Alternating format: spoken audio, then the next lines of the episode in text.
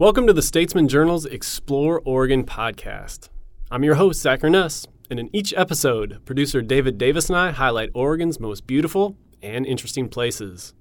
This podcast is brought to you by the American Forest Resource Council, supporting responsible forestry on public lands throughout the Pacific Northwest. Learn more at amforest.org. In this edition, we're doing a mini podcast on a beloved Oregon town that was once named for starving pioneers who resorted to eating their dogs. But first, here's some guitar music to get us rolling.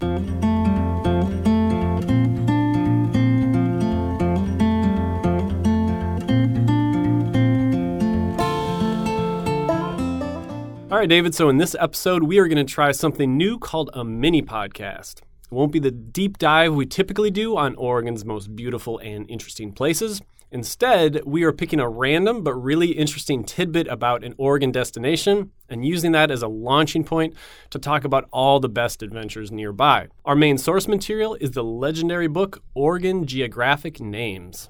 Yeah, Oregon Geographic Names is the product of a father and son, Lewis and Lewis L. McArthur, which provides the history for over 6,000 major place names in Oregon.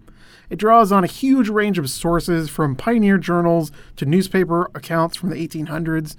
It's not every place in Oregon, but it comes pretty close. 6,000 places is a lot. Like, that's a lot of places. Well, and it's state. everything from cities to counties to streams to minor outcrops. I mean, it's the most random places you can think of.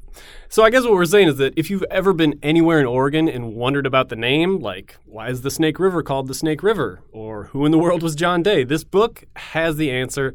It's filled with a million awesome tidbits, and that brings us to the town of Hood River. Okay, so we're going to step back a minute because we're going to talk about Hood River, the stream, to start. Its original name is Labiche River, named so by Lewis and Clark in 1805. They named it for Francis Labiche, who was a member of the Corps of Discovery, so it's kind of interesting, but it didn't stay that way. Yeah, there's a million places that have that sort of name to start with, but the really interesting part came next. So, Labiche River just didn't stick, and instead the river became known as Dog River. And the reason, very sadly, to quote the book, is in pioneer days, some travelers, being in a starving condition, ate dog meat near Hood River, and the name Dog River was the result. Yeah, you think about you know, the Oregon Trail and Western migration that saw thousands of folks journeying out with sort of varying levels of preparedness. It makes sense that dog would eventually make the menu at some point. And look, I mean, they're traveling over a vast desert to get there. I mean, you're going to do whatever it takes to, to get to that fertile Willamette Valley. And look, you know, got to do what you got to do. But the river and the subsequent town that sprang up did not remain Dog River for that long because, look, that is a pretty depressing name for a river and town. So, again, to quote the book, later on, Miss Mary Coe, a well known pioneer resident of the valley, objected to the name Dog River and succeeded in changing local usage to Hood River on account of Mount Hood, its source. The Hood River appears on maps by 1852, and the name Dog River was relegated to a small tributary that flows into the Hood River. So the grim name endures, it's just been relegated slightly down. My question for you do you think Hood River becomes the tourist mecca it is today, you know, full of the brew pubs and awesome outdoor athletes, if the town had remained Dog River? I mean, can you sell Dog River as the gateway to Mount Hood? Uh, I mean, I think today it might be a grand marketing o- opportunity, but you know, as far as as it was growing, probably kind of a depressing sort of way to stake your place in history. I mean, I think about all those restaurants that like people are traveling through and they like read the little thing that has the the history and they're like, "Oh, that's depressing. I just lost my appetite."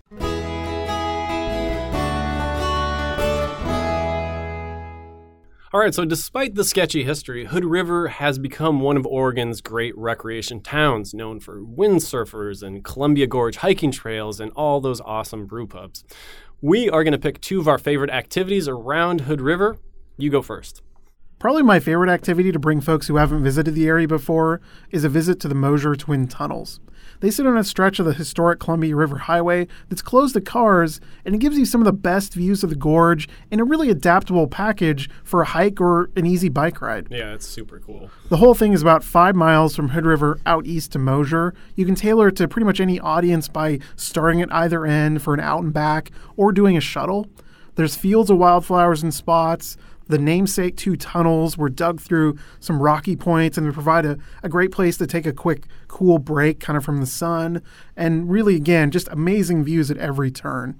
As such, it can be a little busy during peak summer weekends, but I found weekday visits are still pretty nice. It's a really cool ride, especially for kids, because the grade is pretty good. It was actually designed because it had to be for Model Ts, so there's no really steep Yeah. incline at all. So it's good for kids. And when you reach those tunnels, especially if you're coming from the Hood River side, like you pick up speed and then whoosh through those tunnels. And when you're a little kid, you're just like, "Whoa, this is super cool!" Like it's it's just a great spot for kids. Yeah. How about you? Yeah, well, my first choice is going to be whitewater rafting on the White Salmon River, which is just across the bridge from Hood River. The White Salmon is the single best rafting trip in the Pacific Northwest. I know that sounds like hyperbole, but it's honestly true. So, the river is basically a lava tube with ice blue water that rolls right off of Mount Adams. It's one of the only places where outfitters will take clients off a pretty large waterfall. It's called Husum Falls, and it's legit 12 feet tall. So if you ever want to see people look super terrified, just head to head to this viewpoint at the falls.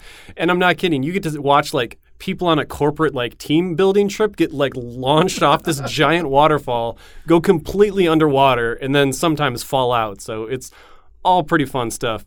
If you want something even crazier, crazier than a river being named for pioneers eating their dogs, you can take a guided rafting trip to a section called the Farmlands. Now, this is easily the most terrifying commercial trip in the Northwest. They take you down these major Class 5 rapids set in these big vertical cliff walls.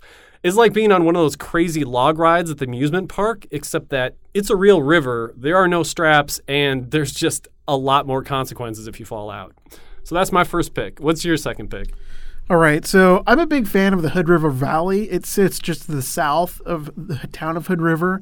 It's home to another triumph of marketing, the Fruit Loop, which really combines two of my favorite things. You got a nice, easy country bike ride and fresh fruit. It's about 40 miles of mostly low traffic country roads, which actually take you by over 30 different fruit farm stands, orchards, wineries, and a bunch of other points of interest. It's a great, real mellow country bike ride, and you'll visit some of the small towns in the area, which all have pretty good meal options. It's really just a great, like, day long ride. Yeah, and eating at the same time. That sounds fantastic. I haven't done that one. Yeah, and it's it's really different depending on what season you go. If you go during berry season, you'll have great berry smoothies. You go during apple season, some folks will you know have some apple pies out there. I mean, really, it's hard to go wrong. The cherries are pretty famous out there too, aren't they? Yep. Yeah, I mean they're they grow pretty much anything you can name out there. So- pears, apples, cherries. So side trip, uh, side story on on the whole fruit thing. Um, my family actually came to Oregon during the 1800s, and it was because of the fruit industry that was growing out in the Hood River Valley. And they were these mechanical engineers from Illinois, and they invented something called the apple sorter. Which was very helpful because it could like sort the different apples into different baskets without a person actually having to do it. So that's how my family ended up in Oregon, and I love telling that story because people are like, "Yeah, pioneers." This was the Zach Urness Flex Hour. I'm just saying, it's like Oregon bona fides. I'm right just there. saying, like if, if if you ever need to prove like you're an Oregonian, I just tell that story, and people are like, "Oh, cool." There you go. All right, what's your uh, next pick? Yeah, so my final pick is going to be Catherine Creek. I know that I talked about my Oregon bona fides, but I'm once again taking us to the Washington side. Welcome of to the the. Explore Washington podcast. Come on now. So, it, the Catherine Creek area is a famous wildflower hike, again, five minutes from Hood River, that takes you through these towering basalt formations and canyons, you know, past these old homesteads with great views of Mount Hood. There's more types of wildflowers than you can count um, that bloom primarily from March into May.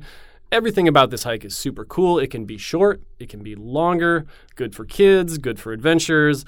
It's just one of my favorite hikes overall anywhere, and it's at its best during the spring.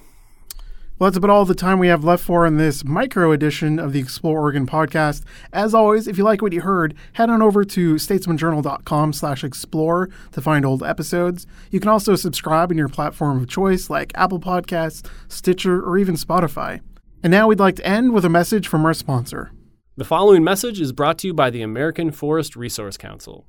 Did you know the Northwest forest sector applies cutting edge technology to utilize every wood fiber possible? Residual material from saw logs, such as bark, wood chips, and sawdust, are often converted to pulp to make paper products. Today's sawmills also use residuals to create renewable power for their own facilities and even sell energy to local utilities to power thousands of homes in their communities. AFRC stands for Sustainable Forests and Healthy Communities. Learn more at amforests.org. Thanks for listening.